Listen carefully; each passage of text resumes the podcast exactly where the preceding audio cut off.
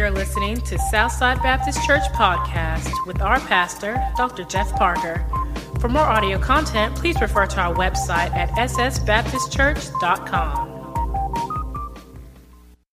Okay, so we're still in Genesis. Um, I'll be honest, whenever I called my dad and uh, we were talking about the passage, I was asking him where he was physically going to be today, and he said, I'm going to be, I mean, I just finished up where, you know, where I left off last week. He said, but you can go wherever you want in the scripture. And I was like, okay, I mean, I meant where are you physically going to be? Um, I don't think he wanted me to go back into Genesis. I think he wants this for himself. So, what we're going to do, uh, I love Genesis and I love the story of Joseph. We're going to hang out in chapter 39. We'll do a quick recap of where he was, and we're just going to finish out chapter 39. So, it actually shouldn't take that long. Um, we won't talk too much about the depression that, uh, or what we're talking about last week and then I think the coming weeks but just some of our observations of the passage, what the text tells us. Um, but yeah, usually if I'm up here, it's a last resort. It means Alec had a stomach bug or something this week, or Reggie's gone, as you can tell. Uh, yeah, so that's what I'm here. Um, our family's been sick for over a week. We're on a week and a half now. And Ethan woke up on his fifth birthday with fever, and he's had fever since Tuesday. So they missed VBS. He actually wanted to be here. Some of y'all didn't. Uh, you wish you could have gotten that fever. Uh, but yeah, he's been sick, and I was up all through the night with him last night because we have Titus, who's nine weeks old. So we're trying to keep them separate to make sure Titus doesn't have to go to the hospital for anything. Um, all right, but yeah, we're going to be in Genesis chapter 39, verse. We're going to start in verse 1 and just read through. Um, and I figure we'll do minimal damage if we just stop at the end of 39. Um, and what we'll do is I'm going to pray, and then we're just going to do a read through, and we'll kind of make some observations along the way. So let's just pray. Uh, Jesus, Lord, we thank you, God, for worship. Lord, I thank you for the praise team and, and what you do with this worship that just hopefully just pleases you, God. And Lord, we know that we only have access to it uh, through your blood, Jesus. And so, Lord, none of us are worthy to be up here. None of us are, are worthy to even speak a word to you. But God, in your grace, God, you give us a way of salvation. And Lord, you don't just let us have salvation, Lord, you let us live a life where we get to proclaim your truth. So, Lord, we pray right now as we look at your word, God, that you'll just empower it. Lord, that you'll do what you want to do in our hearts. And Lord, that we'll learn lessons from Joseph. And God, we give you thanks for all that you're going to do in the service. We pray us all in your holy name, Jesus. Amen. Okay, so we'll start just verse 1, chapter 39. I'm going to be reading out of the NIV. Uh, now, Joseph had been taken down to Egypt Potiphar, an Egyptian who was one of Pharaoh's officials, the captain of the guard, bought him from the Ishmaelites who had taken him there. The Lord was with Joseph, and he prospered, and he lived in the house of his Egyptian master. Now, we made a big deal out of this last week because we said he prospered in the midst of slavery. Joseph prospers. But in verse 3, there's something really interesting that I think we can kind of hang out on. When his master saw that the Lord was with him and that the Lord gave him success in everything he did, Joseph found favor in his eyes and became his attendant. Potiphar put him in charge of his household, and he entrusted to his care everything he owned from the household and all, of all that he owned.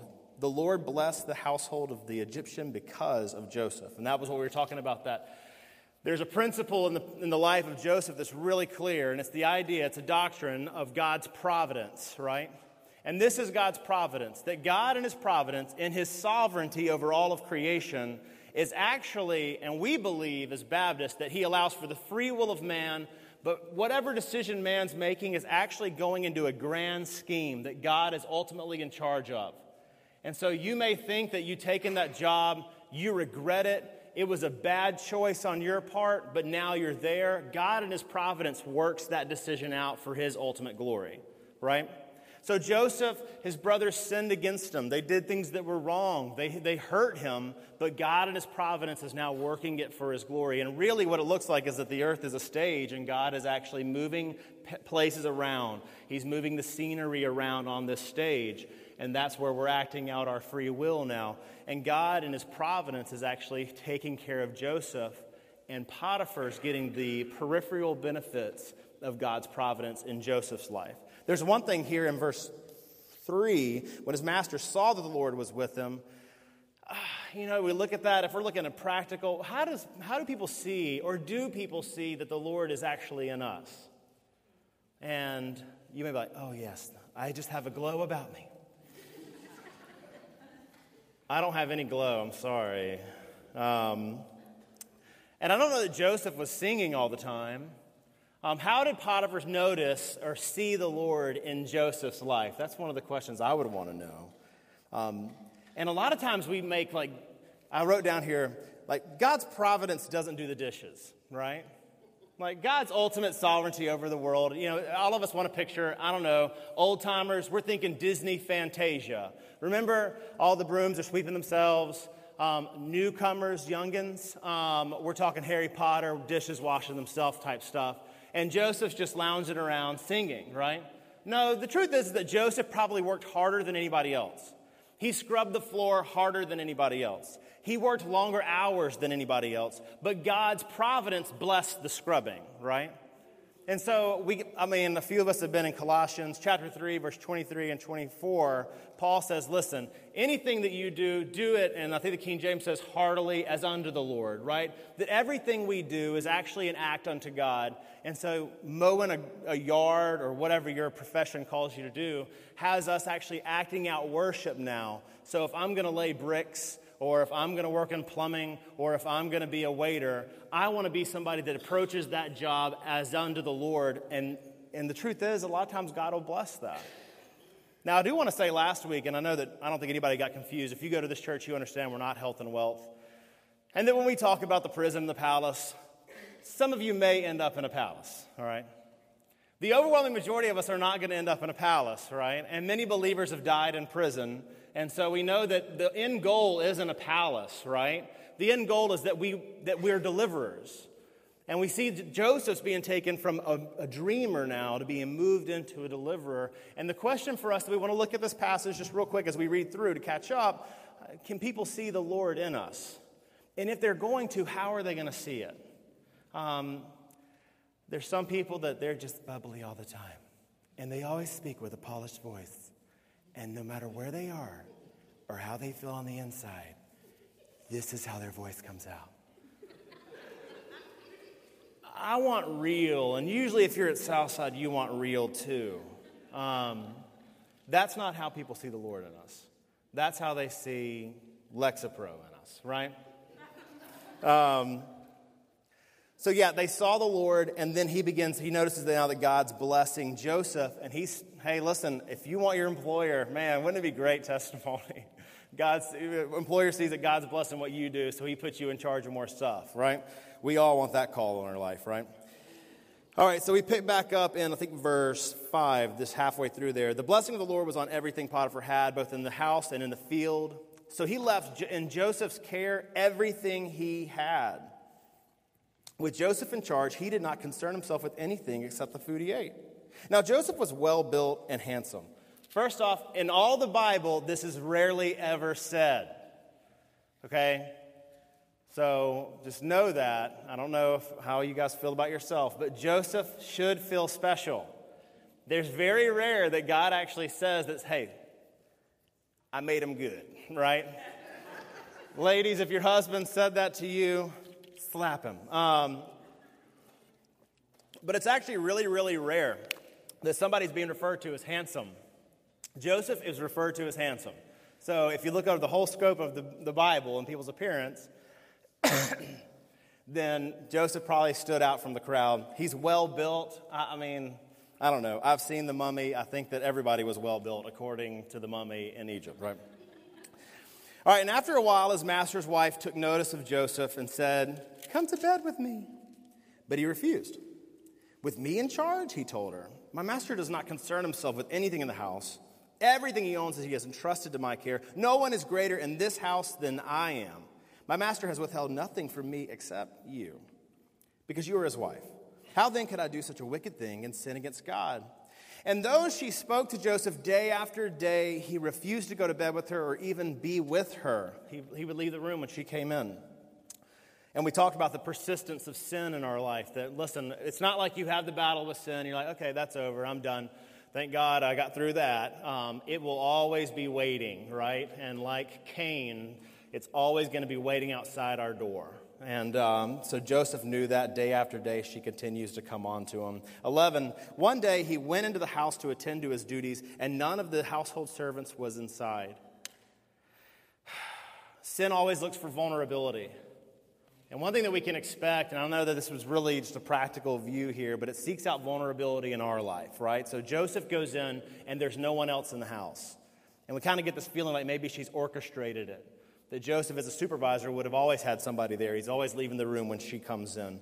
And so I would just say, Matthew 4, right? When Jesus is tempted, Satan comes and gets him at the end of a 40 day fast, right? And what does he tempt him with? What he was most vulnerable for, he tempts him with bread, right? Hey, just command these stones to become bread and have that, right? Um, and sin does the same thing in our life. So we use this mindset of, okay, um, if you're hitting HBO at 3 a.m., right? or logging online at 3 a.m. Nothing good happens on the internet. I'll just leave it. No, I'm kidding. Um, after 11 p.m., right? Or I'm just going to buy this bottle of vodka to make my world famous vanilla extract. I'm going to keep these pain pills tucked away for, I don't even know how to finish the sentence, but I know that we fill in the blank. Um, I'm just going to go to the club and dance with my girlfriends. That's a woman saying that, hopefully. Sin always seeks out vulnerability, and Joseph's a smart guy. He's been dodging it every step of the way, and as smart Christians, hopefully we're dodging it. Don't intentionally go and make yourself vulnerable because that's what we end up doing, right? We have some lame excuse that we use to move into a certain situation where we know we will sin. And the Bible calls us to avoid those at all costs. And she pounces on him as soon as he comes in. In verse 11, verse 12, she caught him by his cloak and said, Come to bed with me. But he left his cloak in her hand and ran out of the house. When she saw that he had left his cloak in her hand and had run out of the house, she called her household servants. Look, she said to them, this Hebrew has been brought to make sport of us. He came here to sleep with me, but I screamed. When he heard me scream for help, he left his cloak beside me and ran out of the house. She kept his cloak beside her until his master came home. Then she told him this story, it's redundant. That Hebrew slave you brought, you brought us came to me to make sport of me, but as soon as I screamed for help, he left his cloak beside me and ran out of the house.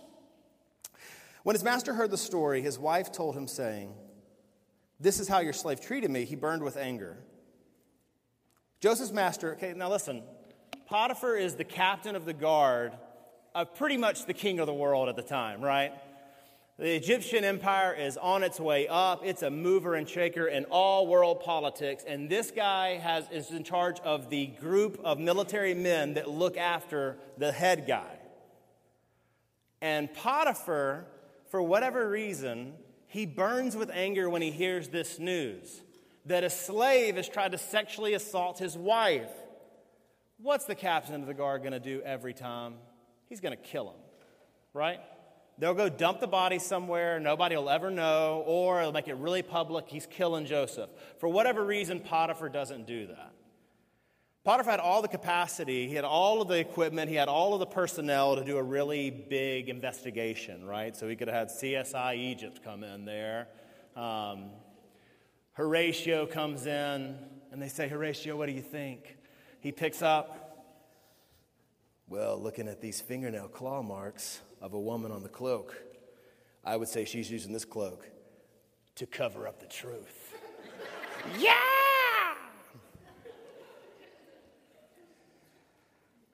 So why not death? There's doubt there. He, sus- he suspects that she's lying. She's twisting the truth now to pull a fast one over her husband but still, there's the public appearance. What's he going to do with this guy that he can't take the word of a Hebrew slave over his own wife? And in Egyptian politics, we can assume they're, they're, they had power. Women had power in that day, or else Moses wouldn't have made it, right? And so we see that Potiphar actually he tucks him away in a dungeon in prison, right? So let's continue reading in verse 20. Joseph's master took him and put him in prison, the place where the king's prisoners were confined. But while Joseph was there in the prison, uh oh, the Lord was with him.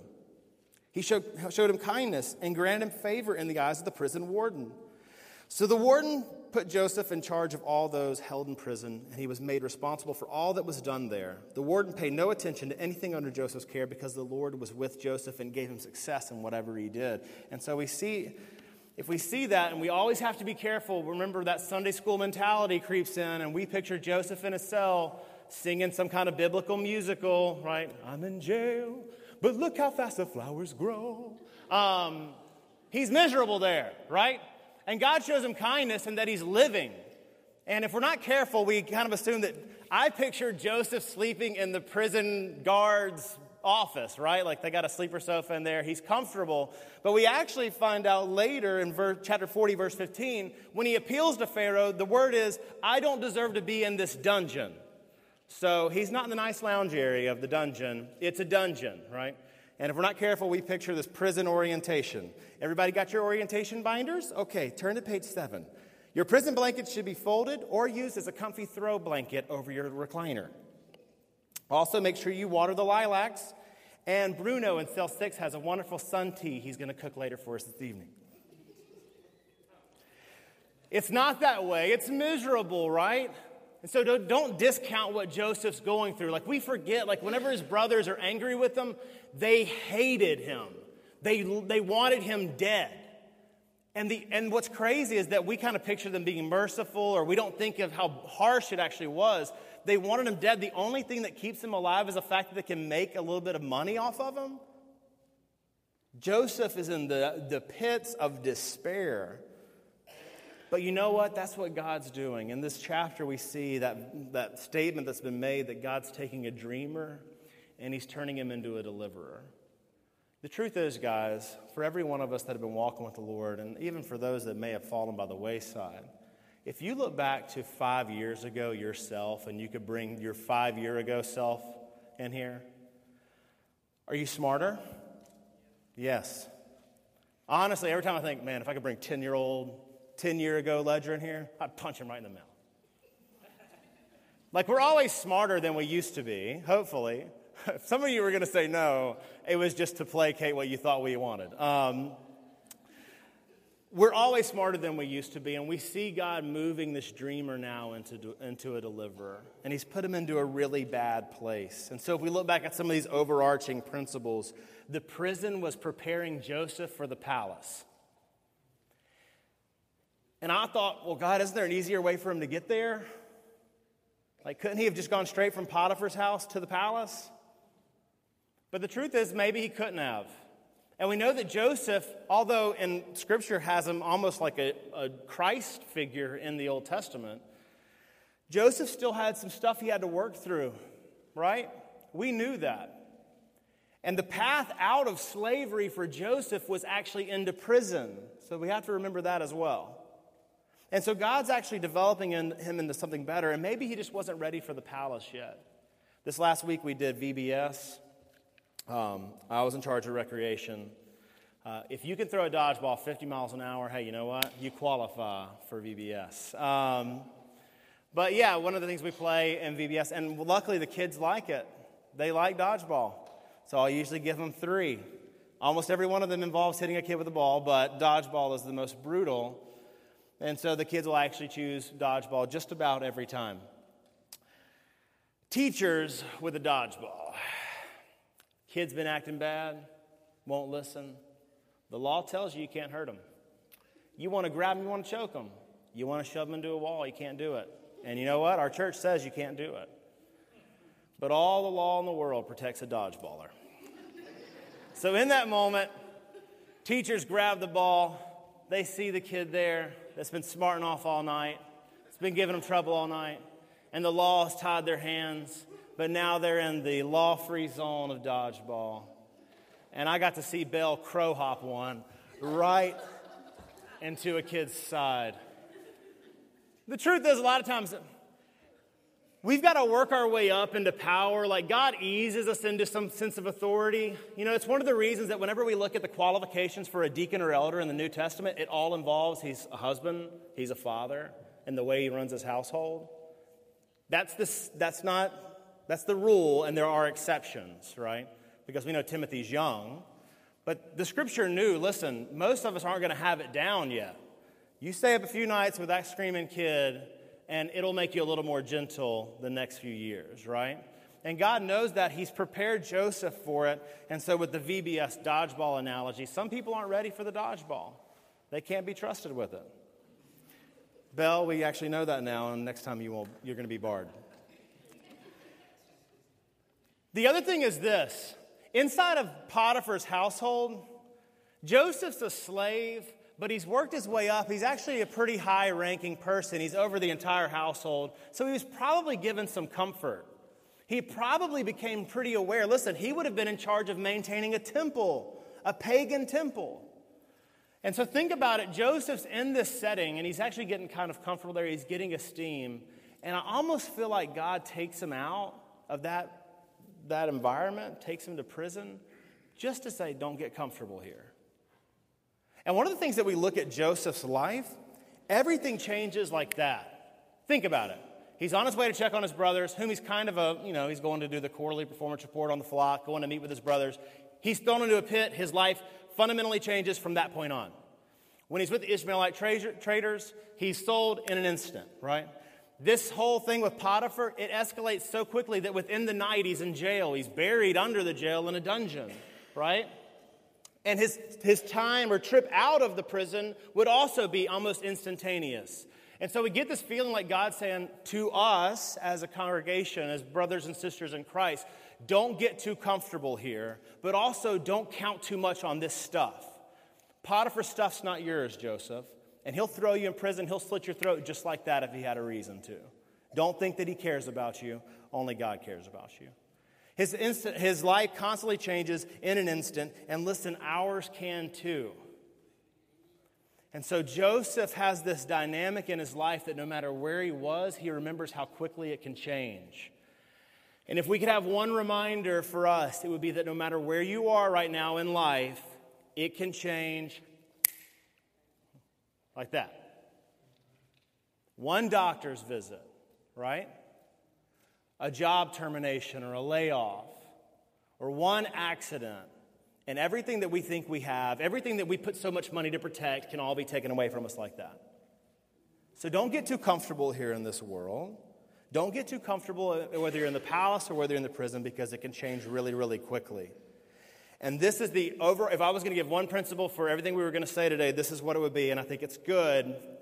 This is our overarching principle that this should teach us, that dynamic should teach us to enjoy or endure whatever God's put before us while fully trusting in God's providence. And I think that does actually hit at anxiety and depression. Because the anxious person, I can't buy this house, I might lose my job. I can't buy any house, I might lose my job. All right? Um, what if I lose my job? I can't sleep tonight. Uh, that's anxiety. And then the depressed person is, I'm never going to get out of this. I will always be in this prison. I'm never getting out of here. And we have to remember that with God's providence, if He's in control of everything and He's moving things around as He sees fit, and He's actually going to move us around too, that it could change really quickly. And the reason we say endure or enjoy is because for Joseph, he was enduring this prison, and God shows him kindness and mercy while he's in prison. And some of you may be in some sense of a prison setting right now. And God's saying, hey, endure it because I can get you out really, really quickly. And we'll go to what he wants us to do in those moments in a second. Others of us may be in a, in a moment where we can enjoy it. And we enjoy it while trusting in God's providence. We enjoy it while trusting that God, you know what? You may take it away from me. And if you do, I'll trust you in that, God. If you're in the palace living, you're in Potiphar's house, I'm going to trust you in that, Lord. But whatever we do, we don't want to get too comfortable here. We don't want to begin to invest or protect our health or wealth or relationships. Listen, we don't put our faith in money, in homes, in technology, in phones. I didn't mean to rhyme. Guns, government, military, health, health insurance, retirement plans, our intellect, or food. That's my issue. Listen, we don't put our money, we don't put all of our faith in any of that. But when God gives it to us, we can enjoy it, knowing that in His providence, He may take it away. And one of the things we see in Joseph's life, really quick side note, is the idea of stewardship. No matter where God put him, no matter what God gave him, Joseph was always making sure that he stewarded it towards the Lord. So people will want to give Joseph credit for the ability to interpret dreams. Joseph doesn't allow it. No, no, no, no. God did that, right? You hear some people say, like, it's this token statement by God's grace, I got a six pack uh, on your stomach, not alcohol. Um, by God's grace, I got my master's. Um, and it's a very true statement, but a lot of times it's just like the preface a really cocky comment. yeah. Okay. But we don't put any of our trust in that. Um, Paul's words in Philippians chapter 4, we'll just go there. Philippians 4 11 through 13. A lot of you already know where we're heading with this. Paul got to, he got to ride the roller coaster ride of God's providence.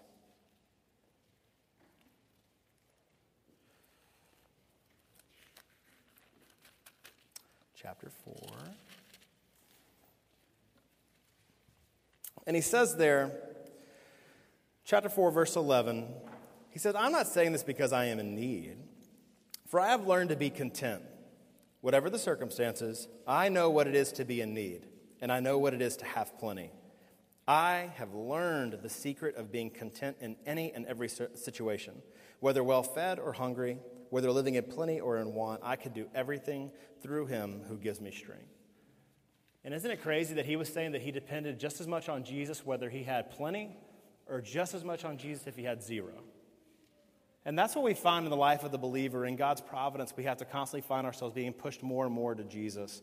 You know, eventually, Joseph's going to find himself in the palace. Do you ever think he wished he had the prison walk back? And I don't mean like the hard prison walk, um, like that he was actually that desperate for God again, or that he was that in need of, of God's answers, that closeness that he had with God. And I think sometimes that we find ourselves in situations where we got everything we want, like our life has gotten exponentially better but our walk with God's changed, and we don't have the desperate walk that we had whenever we, our relationship with that person was in trouble, or our job was in turmoil, or our health was, uh, we were afraid for our health. And so I guess what we want to look at is Joseph would eventually always be pushed towards God and his grace, but we want that same thing no matter where we're at. There's a, a scene in Rocky. There's a lot of really godly doctrine in Rocky. I'm just kidding. Um, it's the one where Mickey dies. Spoiler alert if you didn't see it. Uh, yeah. Uh, anyways, Mickey tells him, he says, Listen, he's like, You used to eat metal and spit bullets. And then he says, But then you know what happened to you? The worst thing that can happen to any fighter. He says, You got civilized. And some of us, we look back, and though we're smarter than our 10 year ago self, we're, we're more civilized, but we're much less useful for the kingdom. I think God might take that more uncivilized idiot that was witnessing anybody that moved um, over the more civilized guy. And so, in the danger in Joseph's life and what God would always do, I think it was give him this some sense of, I'm not going to be comfortable here because I know that it could change at any moment. I know I have to depend on Jesus the whole time. And so, Joseph has, he lives his life that way. He lives his life deeply scarred Listen, the prison orientation wasn't going through a binder. The prison orientation was probably being whipped. At that point, he didn't have any clout with the warden. For all he knew, the warden knew, Joseph had tried to rape the general or whatever, Potiphar, captain of the guard's wife. So he's probably got physical scars, but so much more than that, he's got these emotional scars of what it means when your family turns on you. And not to have anybody in the world, to literally be alone in a pit. And so, what is he going to do with those scars, right? And some of you look and we look at this passage and we say, wait a second, I've got scars. And so, what, do, what did Joseph do with his scars? What are we going to do with our scars? What does Jesus want out of that? This is what he wants. He wants it for, to further our daily dependence on him. So every time that scar comes up, every time I see it, I'm looking and I'm saying, God, thank you. God, help me to deal with it. God, deliver me from it.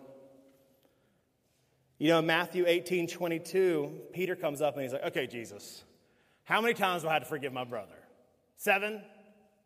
That's a little, that's a lot to ask, but I'll do it seven times. And Jesus says, no, you got to forgive him like 70 times seven. And that was a picture of like never ending forgiveness, right? And so, with our life, with our scars, it pushes for daily dependence on Jesus, daily comfort from God's Holy Spirit that only comes from spending time in the Word, spending time in prayer. God's Holy Spirit is now comforting us. He is called the Comforter in our scars. And it also pushes us to show forgiveness to other people, the people that actually hurt us. And then it also causes us to minister to other people with similar wounds. Um, Alicia and I, Titus is nine weeks old, but last fall, we were here. I was getting ready for Sunday school, and I was making coffee. And I'm just going to, I think I'll remember this for the rest of my life. And Alicia comes in, and she's hysterical, and she can't even speak, and she can only cry out. And she's bleeding, right? We're 14 weeks along in our pregnancy, and usually that's, you know what's happening at that point. So, okay, I'm going to try to calm her down. I'm trying to get out the door without talking to people. And I get my dad's truck, and we head to River Oaks. Um, on the way there, you know, we get off Flowood Drive. We're running down um, Flowood Drive where those warehouses are, the flea market's there now. And I say, hey, we're going to pray. Let's pray about this. Because um, she's just weeping. And in that moment, we sit there and we pray and we ask God, no matter what He's going to do, Listen, this is God's providence. This is the comfort of God's providence. No matter what He does, that He's going to comfort us in the midst of it, He's going to take care of us. And so we, we both cry. I'm crying in our prayer, and we make our way to the hospital. At the ER, while we're there, it was not a good experience. They've lowered the wait times at, at River Oaks ER, but they also have like terrible personalities dealing with you there. So the sonographer that, for all we know, is doing a, a sonogram to show us the, our baby is dead um, is like from Russia. I don't know. She wasn't ethnic at all, but she was mean. Um, we get out of there. When I leave, there were only a few people that had a right or that I wanted to hear from in those moments. And those were people that I know that they'd had similar hurt. And if we were going to lose Titus that day, I didn't want to hear from all the well wishers, all that garbage, the Lifeway cards, save it. I want to hear from somebody that went through it, right? And so there's a few people that came to mind, and some of them were actually there.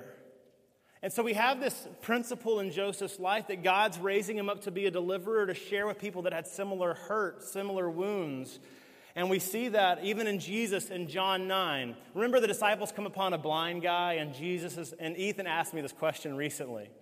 He said, Why, What did that guy do that God made him this? And I was like, Okay. We don't usually, I don't know why, John 9 never makes the bedtime Bible story um, curriculum for us. But we went to John 9 because the disciples say, What did this guy, did his parents sin or did he sin? That's why he's blind. Um, and Jesus says, Nobody sinned. That's not the reason he's blind. He's blind so that I can show God's work in his life. And he heals him there, right? And so, people like Joseph, people like us in this room that have scars that run deep, God's got us healed so that we can actually minister to others now. And so, a few things that we want to ask in this moment, if we're struggling, if we're in the prisons of life in that setting, we want to ask, hey, God, what are you trying to develop in me? What are you trying to weed out of me? For me, it's a laundry list, like in the midst of everything happening with me and Alicia. Um, after that, she kept bleeding until like almost 20, 26 weeks. So, and the whole time that's happening, they're saying, hey, it's 50 50 chance you're going to lose this baby. So we kind of left, lived our life on edge there for a while. In the midst of all of that, she developed seizures in her pregnancy. And so I'm trying to balance work and still go home and be with her when she has a seizure and also worried about her driving on the road. And then we go to a specialist, um, OBGYN, that does an in depth sonogram. And he says, listen, everything looks okay. Um, he said, We want to check percentiles. Anytime the body bleeds, it's usually the body trying to get rid of a default in your baby, right? So now we're thinking about birth defects. Well, the next time we go to the doctor, and nobody, I don't share, we didn't share this with hardly anybody because I didn't want everybody to think we were cursed. But the next time we go to the doctor, we go and they say, Listen, his, his legs are actually measuring short. And um, they're registering below 10%. And so that's usually a marker for Down syndrome. So now we've got all of these markers for Down syndrome the whole time that we're dealing with. And I'll be honest, guys, I pulled into our office at work and I, I cried to the Lord because I said, God, I was like, you know, Moses at one point pleads for the Lord to hold his hand back because he wants to kill the nation of Israel. And, and Moses says, What are people going to think of you? And I finally said, God, I'm all for whatever you want to do. I've always been burdened for kids with special needs and their parents. I've always wanted to minister to them, didn't know how. Maybe God was getting me ready for that. And that moment, I prayed, God, whatever you want to do. But I would ask this that no matter what you do, that you think of how people are going to look at you. And I had that kind of blunt conversation with God. Those are the prison walks, right? Those are the times that we're really intimate and real with God. And then all of the vague doctrine actually comes and hits home with us. And so we ask ourselves in these conversations God, what do you want to do in me? What do you want to weed out of me? And I had a legal pad full. And if surviving isn't the hope, it isn't the end goal. God doesn't want us just to survive. What does God want from me? If Joseph was turned into a deliverer, I am becoming what? And that's what we want to ask wherever we at. This idea of sanctification, we make it some really general thing, but the, the truth is that God has something specific for us. If Joseph's becoming a deliverer, being developed into a deliverer, what am I being developed into? It's not a good church member. I mean, hopefully that's a peripheral thing. If so, we're really in trouble. At the end of the day, we went for weeks and weeks where, listen, we would have sonograms every week, right? And he measured a certain way, then he would measure one way, measure another. We kind of just got used. We finally got to the point where, you know what, God? No matter what, it's your will. So whatever you want to do, it's going to be your will. The day, y'all, listen, the day that, uh, that we had the baby, we were a little bit early, and um, Alicia's sick, and she's had infections and stuff throughout the pregnancy. All that's going on. And the day that, that night, we're sitting there and she's running fever and she's getting chills. All of that could be a sign of the baby coming. We didn't know. Finally, thanks to the internet, I don't think Jana's in here, but a woman that's, that's that pregnant, if she's running over a certain temperature, there's risk of infection that could hurt the baby. So she's running crazy temperature. We load her up in the truck and she's getting hysterical, worried about the baby again. The idea that what if after all of this we still lose Titus? So we're driving, and y'all, no lie, whenever we get ready, I said, you know what? We got to pray. So we reach, we take hands. We look, we're in the same spot in Flowood Drive, the same warehouse we had passed at 14 weeks, and God was the same God. His providence was there the whole time. And so here we are crying. And in my prayer, I reference the fact that God, we're still crying out to you for this baby. And I would like to say, you know what? After that, we're actually moving to a palace. No, it's hard having a baby, and having three kids is really hard. So honestly, it feels a little like a prison. But God calls us to endure fully trusting His providence, no matter where we're at. This is what's scary is to be in a moment where you don't have that available. So if you're here today and you don't know Jesus, and you've been going through the hurt and the pain and life without that comfort, without the knowledge that God and His providence is actually looking out over a bigger plan and He's looking after you as child, then I would want to get that straight. Some of us need to repent and call on God to save us, right? Some of us need to be saved today. And so, if that's you, we're going to pray. You can come down, you can pray with me. I guess since everybody's gone, Alan can come and be prayed with. Would you mind being down here? And uh, Stan, would you mind being down here?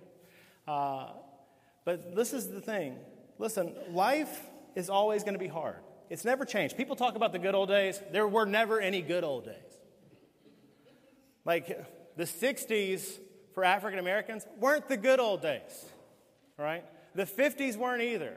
So let's stop talking about the good old days. The Christian church has been through a lot of hurt. We've been through a lot, and we're going to always go through a lot.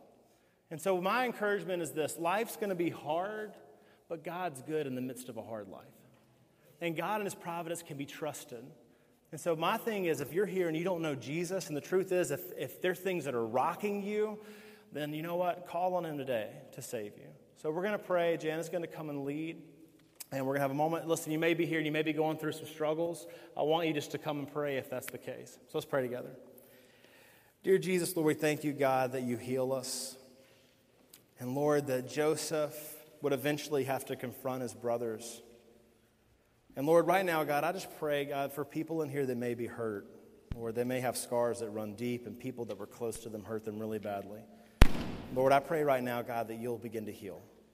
And Lord, if somebody here is here and they don't know you, God, they'll come down here, they'll be counseled with. Lord, they'll call on you to save them. And Lord, that in childlike faith, they'll believe in you, they'll repent of sin, God, they'll stop doing those things and, and they'll want to seek you, Jesus. For brothers and sisters who know you, Lord, but they've been far away from you and you've been trying to draw them back, Lord, we pray right now, God, that you will just work in people's hearts. And we pray us all in your holy name, Jesus. Amen.